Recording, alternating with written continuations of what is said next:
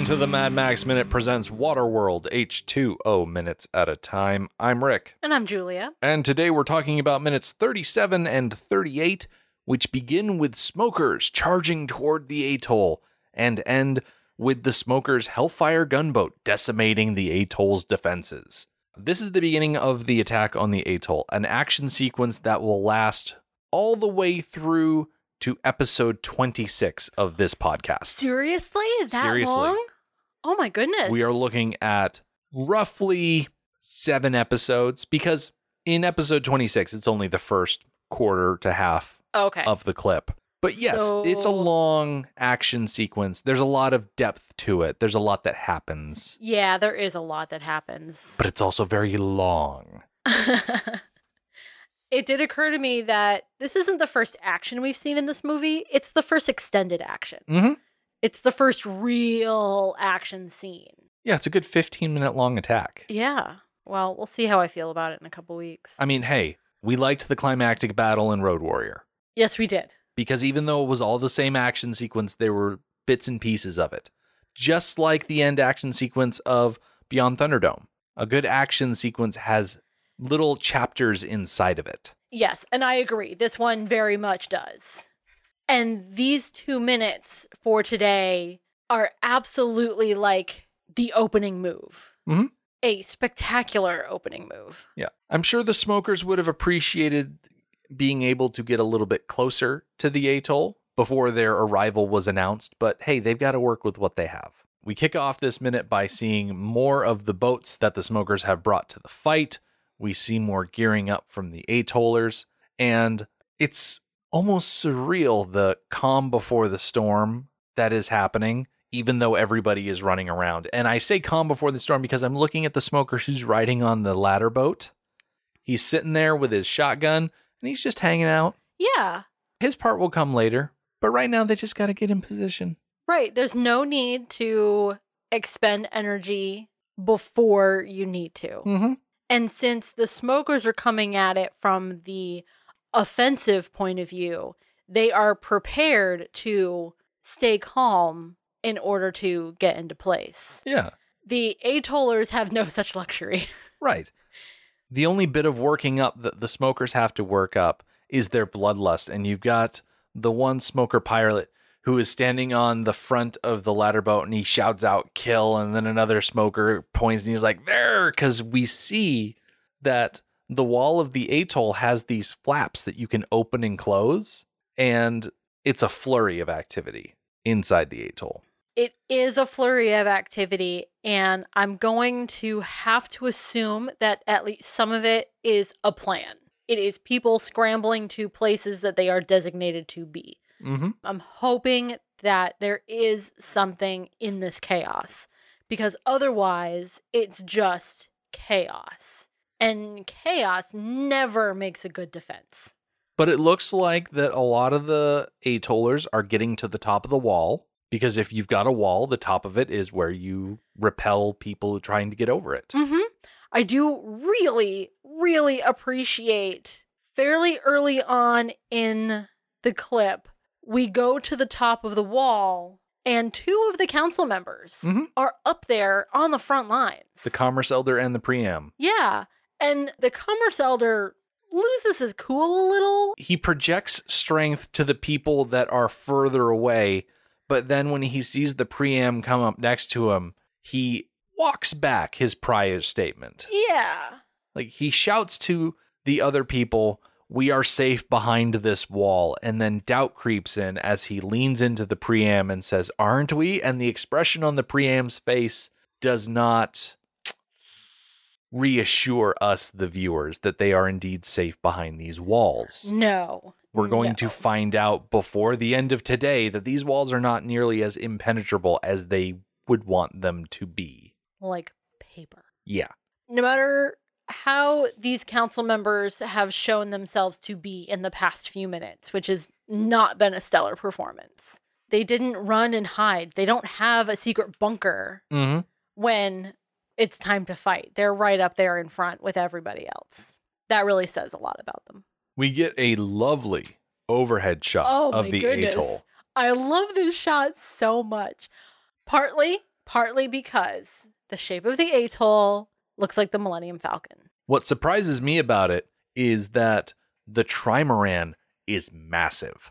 It really is. We have spent some time on the trimaran, so we have a decent sense of its scale, that it is pretty big, but not so big that one person can't handle it with a little bit of adaptiveness. Mm-hmm. So that does help us to get a sense of how big the atoll is. And it's not that big. No, it's smaller than I really expected based on all the descriptions that we've had of it. And that might just be my inability to actively judge something's size based on numbers on a page. Well, I think it's a production thing.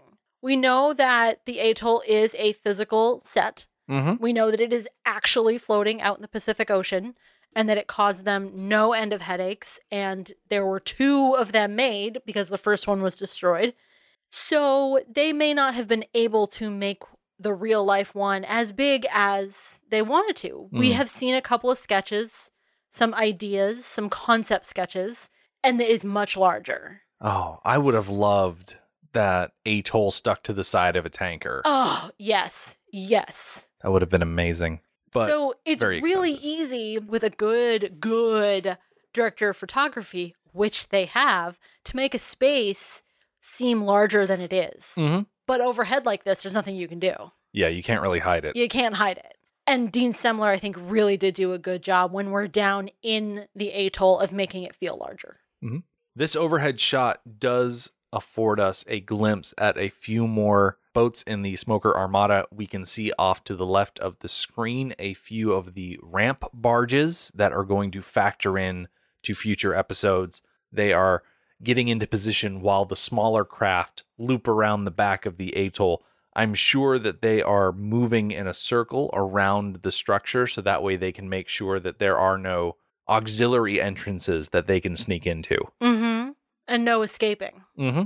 They want to make sure that a section of the atoll isn't going to disconnect and float away, kind of like the Enterprise D, where they can detach the engines and leave the saucer. Although, if that were going to happen, it should be saved for, you know, the climax of the movie and not be used so quickly. Right. The mariner, stuck in his cage, he's able to read the writing on the wall. He knows that an attack is happening, and so he shouts through the bars up at the enforcer, Let me out, I can help fight. I'm not completely convinced that production wise, the shots of the enforcer are meant to go specifically with the shots of the mariner, but the way they cut them together, it definitely feels like you've got the enforcer turning to hear the mariner, but then getting distracted by something else. Yeah, it's a shame. So, if he had let the mariner out and the mariner fought on their side with his full skill set and his full effort, do you think it would have made a difference? I think it would have made a difference. Yeah. I think if the enforcer had let the mariner out and the mariner helped repel the attack, that it would have been better for the mariner.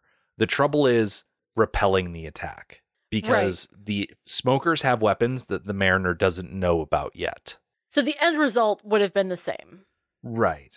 The atoll would be destroyed, and the mariner probably still would have found an opportunity to escape himself, most likely with his boat. In fact, there's nothing to say that the mariner wouldn't have ran as soon as they let him out. That he would not have helped fight. That he would have Yeah. made a break for it as soon as possible. I question the honorableness of the mariner. Would he have fought with them? He owes these people nothing. no, in fact, he owes them vengeance. Like they kind of deserve it. Mm-hmm. So I guess the enforcer made the right move. He didn't even consider the mariner's offer. Mm-hmm. Didn't even pause. Especially when there is something as bonkers as what is approaching the atoll right now. We see this barge. It is paddle wheel driven. The paddle wheel is attached to a Mack truck, and at the very front of this barge is a gun emplacement. Now, the Atoll YouTube channel thankfully made a very comprehensive video all about this thing. It is called the Hellfire Gun Boat, and I'll put a link to the video in the Facebook group. But the gun here at the front of the barge is an M45 quad mount.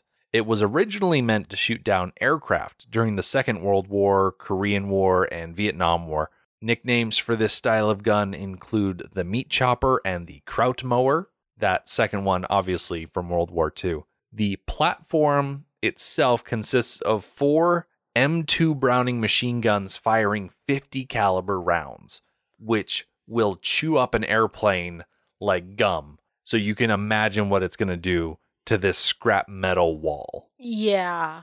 In the making of Waterworld book, there is a concept sketch of a sort of stand platform with two arms coming off of it, and then on each of the arms is a M134 minigun, like you see on the side of a Black Hawk helicopter. It's an interesting idea to have these big Gatling guns, but I really like this quad gun setup better. I think it looks cooler. It does look cooler and it looks pretty awesome in action, which we get before the end of these minutes.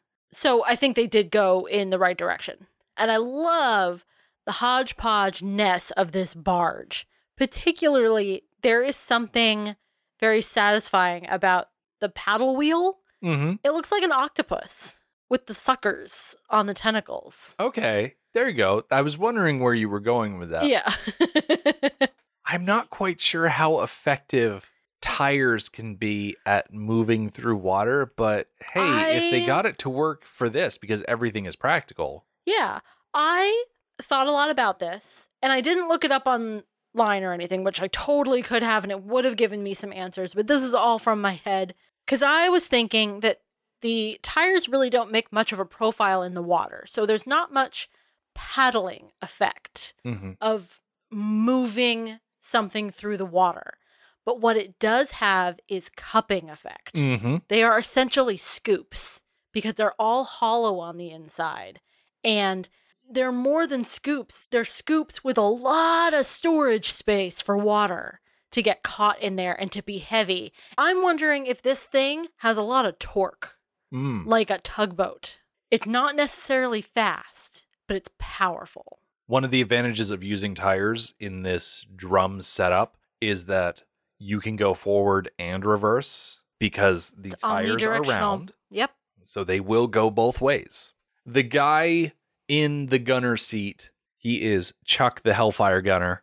At least I assume his name is Chuck. There is a line later on that perhaps he doesn't go by Chuck. Maybe they should call him Charles, but that's something that we can talk about in a future episode. but he's hollering at his assistants to get the bullets loaded, which why aren't the bullets already loaded? yeah. They're going into battle. They've had plenty of time to do this ahead of time.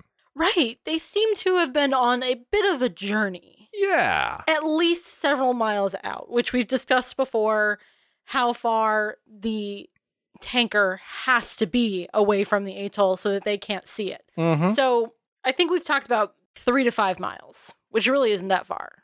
No, it should But- be farther because of the lookout towers. Yes. So they have had time to prep for battle. Mm-hmm. But nope, they're just prepping now. Back inside the atoll, we catch up with the little blonde braided boy who is stumbling around, not quite sure where to go, and he runs into Helen. Actually, no, it's more true to say that Helen runs into him. And this boy is going out of his mind. He can't find his dad.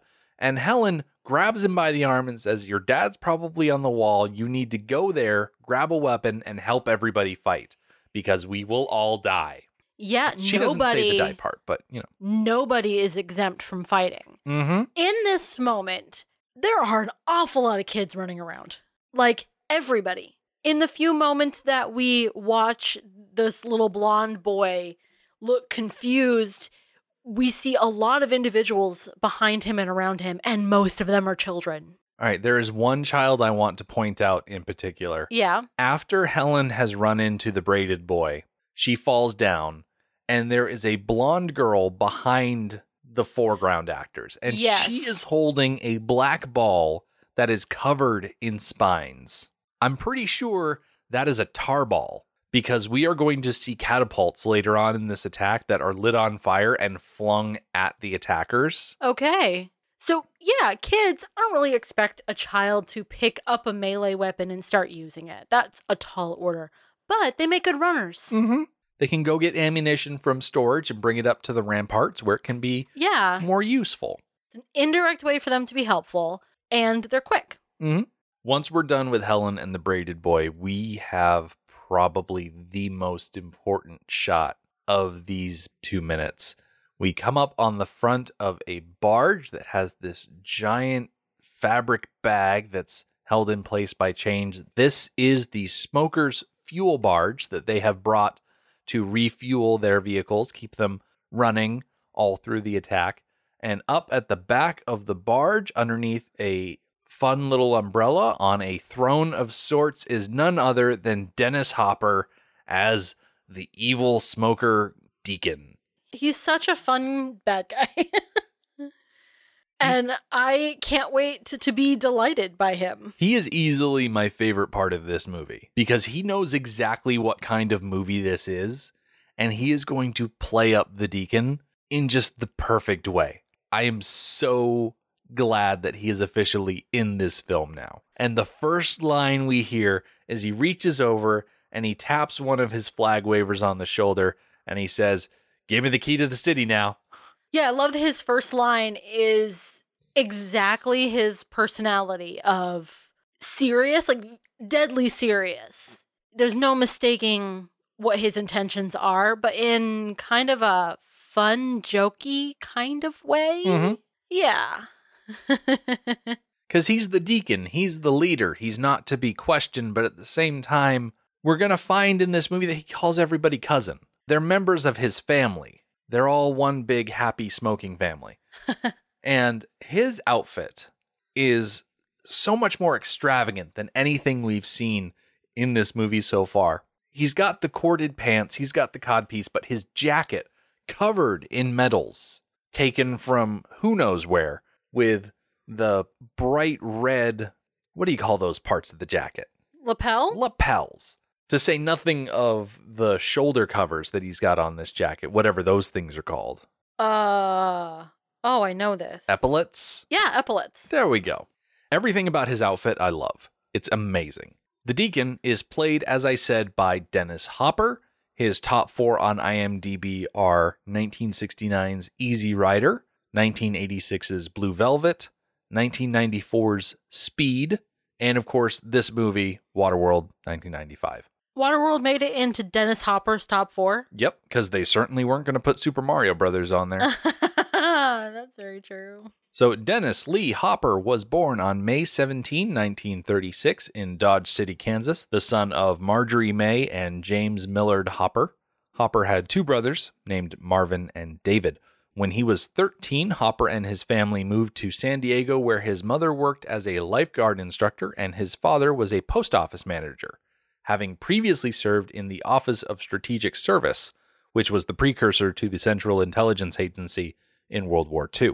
Hopper was voted most likely to succeed at Helix High School, where he was active in the drama club, speech, and choir. It was there that he developed an interest in acting, studying at the Old Globe Theater in San Diego and the Actors Studio in New York City.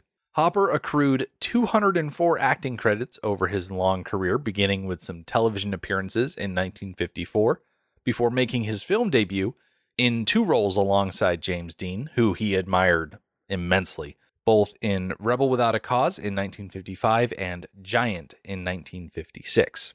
James Dean's death in September of 1955 affected Hopper deeply, and it was shortly afterward that he got into a confrontation with veteran director Henry Hathaway on the film From Hell to Texas in 1958. Hopper forced Hathaway to shoot more than 80 takes of a scene over several days before he acquiesced to Hathaway's direction.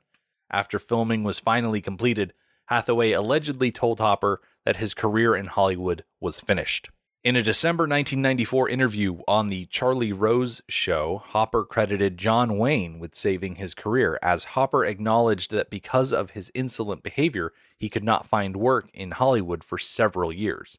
Hopper stated that because he was the son in law of actress Margaret Sullavan, a friend of John Wayne, Wayne hired Hopper for a role in The Sons of Katie Elder in 1965, also directed by Hathaway, which enabled Hopper to restart his film career. Hopper acted in another John Wayne film, True Grit, from 1969, and during its production, he became well acquainted with John Wayne. In both of the films with Wayne, Hopper's character is killed in the presence of Wayne's character, to whom he utters his dying words. Hopper won wide acclaim as the director for his improvisational methods and innovative editing for Easy Rider in 1969. The production was plagued by creative differences and personal acrimony between Fonda and Hopper, the disillusion of Hopper's marriage to Hayward, his unwillingness to leave the editor's desk, and his accelerating abuse of drugs and alcohol. Very rocky. Hopper was able to sustain his lifestyle and a measure of celebrity by acting in numerous low budget and European films throughout the 1970s. With Francis Ford Coppola's 1979 blockbuster Apocalypse Now, Hopper returned to prominence as a hypermanic Vietnam era photojournalist. Stepping in for an overwhelmed director, Hopper won praise in 1980 for his directing and acting in Out of the Blue. Immediately thereafter, Hopper starred as an addled short order cook named Cracker in the Neil Young Dean Stockwell low budget collaboration Human Highway. Production was reportedly often delayed by his unreliable behavior, so Hopper would check himself into rehab for his drug abuse in 1983. Hopper returned to mainstream recognition with his portrayal of the gas huffing, obscenity screaming villain Frank Booth in David Lynch's Blue Velvet in 1986. He won critical acclaim and several awards for this role, and in the same year received an Oscar nomination for Best Supporting Actor for his role as an alcoholic assistant basketball coach in Hoosiers. The 1990s was a decade of hits and misses for Hopper. He starred as King Koopa in Super Mario Bros., a 1993 critical and commercial failure loosely based on the video game of the same name. Loosely is saying it nicely. Yeah. In 1993, he played Clifford Worley in Tony Scott's True Romance. He co starred in the 1994 blockbuster Speed with Keanu Reeves and Sandra Bullock. And of course, in 1995, Hopper was Deacon, the one eyed nemesis of Kevin Costner in Waterworld. Hopper's film and television career persisted into the new millennium, with his last performance being the voice of Tony, the alpha male of the Eastern Wolf Pack in the 2010 3D computer animated film Alpha and Omega. He died before the movie was released, thus, the director dedicated the film to his memory at the beginning of the credits. Hopper died at his home in the coastal Venice district of Los Angeles. He was 74, and that was on the morning of May 29th, 2010. Over his life, he married five times and fathered four children. I have to admit that while the name Dennis Hopper is a household name, I haven't really seen anything he's been in. I mean, I've seen Apocalypse Now once, a very long time ago, but aside from this movie, not really anything else. Mm. So I, I couldn't even tell you why he is so famous. But seeing it laid out in front of me like that, it's obvious. He's been working for a really long time. He has worked both really hard and really not hard. Mm-hmm. but I think the important part is that he got himself cleaned up. We all go through those rough times that are very often spurred on by loss. And I'm glad to see that he was able to get himself out of that Yeah. eventually. And it's not often that you find an actor that is able to be so iconic. Like Dennis Hopper in Easy Rider helped, I don't want to say invent the visual stereotype of the 1970s counterculture man, but he kind of helped invent the visual shorthand of the 1970s counterculture man. The long shoulder length hair, the big mustache, the motorcycle, that was the look. And he got to be a part of that. Okay, I Googled it because I wanted to see the visual that you were thinking of. And most of the pictures are of them on bikes, either with helmets on or going fast. You couldn't really see their face. But I had to scroll down to find one, and you are absolutely right. Before I went into Dennis Hopper's history, I mentioned that he has some flag wavers next to him. He has two of them, and they are doing a variation of flag semaphore communication. I don't have a whole breakdown of flag semaphore for this episode. That's just going to have to happen later on.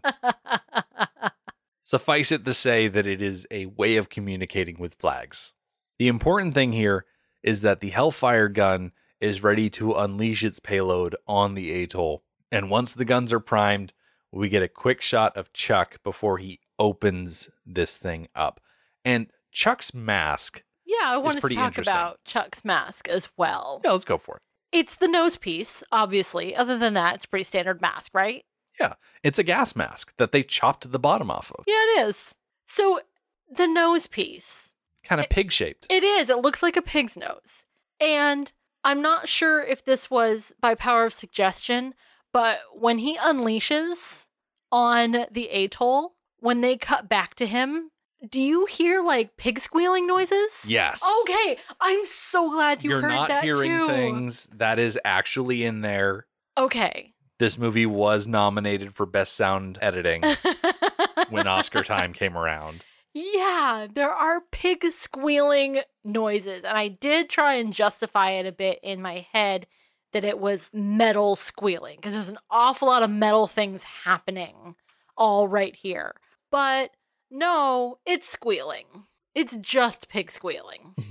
so I think one of the reasons they included the pig aspect of it is because the smokers are using homemade bullets. All of the rounds that you see being loaded into these guns, those are all homemade. That's why they scoop up the casings after the fact. Yeah. So I'm not saying that they're not using lead, but they could also just be using cast iron, which one of the intermediate products of the iron industry is called pig iron. It's also known as crude iron, and it's obtained by smelting iron ore in a blast furnace. So, because he's using that lower quality of material in the guns, you know, it could be a bit of a reference to that. It could also just be an interesting visual style that they went with. I don't know exactly why but it makes him stand out, and that's the important thing. yeah, I like it. very much so. I like him too. He seems to enjoy his work and really be having a good time. There is a shot that we cut back to him having a good time. Oh yeah, And the bottom half of his face is completely blackened by the soot from these guns. So, if this used to be a gas mask, it's a shame they cut off the bottom portion of it. right. Like, let him have the whole thing so we can have a bit more clean face.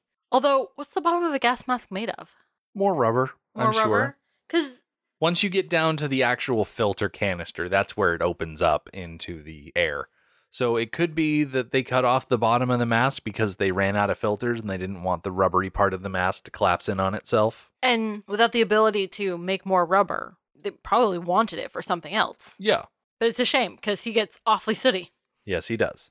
The bullets of the Hellfire gun tear Ooh. through the walls of the atoll like a hot knife through butter. Oh, this is rough. These bullets are punching fist sized holes in this wall, and it is a freaking massacre. It almost feels, storytelling wise, a little jump the shark ish. Like they brought out their most powerful weapon first hmm. instead of ramping up to it. I know they have plenty of other powerful weapons and plenty of other strategies, but it just seems storytelling wise odd to use this amazingly strong and effective weapon as the first thing that you do. It's a better strategic option than it is a narrative option. For sure. In a narrative, you ramp up to the most powerful thing. In warfare strategy, if you can hit them with one thing and have that one thing work and save yourself all sorts of trouble, then why not use it? Yeah. I would expect this to be an expensive weapon to run. Oh, absolutely. All of these bullets, they have to be made in between each battle. It's hugely expensive, although everything is expensive in this world. Mhm. Everything takes a lot of work and a lot of resources. So I'm not sure if there is a cheap option to put out front of an attack. I mean, even the jet skis are expensive. hmm And there's really nothing for the atollers to do except duck and cover and try not to get shot by this thing. Yeah, there's not really any defense for this. Thicker walls. Yes. Trouble with thicker walls is that they become heavier and then you gotta buoy it up with more stuff, but that's all logistics anyway. One of the last things we see in this clip is the mariner ducking in his cage trying to avoid getting shot by all of the bullets splashing in the water around him. So we're going to put a pin in all of this and catch up next week, where we see the battle raging on between these smokers and atollers. Both sides will unleash their secret weapons. Meanwhile, Gregor is going to scramble to try and ready some sort of escape from the violence. The Mad Max Minute podcast is a fan project by Rick and Julia Ingham. Waterworld was written by Peter Rader and David Twohy, directed by Kevin Reynolds, and presented by Universal Pictures. Mad Max Minute is produced and edited by Rick Ingham. Our opening music is Verdi's Dies Irae by Daniel Batista of danielbatista.com. Our home on the internet is madmaxminute.com. You can follow us on Twitter at madmaxminute. And like us on Facebook by searching Mad Max Minute and join our Facebook listener group, Mad Max Minute Beyond Microphone. If you'd like to support the podcast, visit patreon.com slash madmaxmin. Thank you for joining us for Waterworld episode 19. We'll see you next time.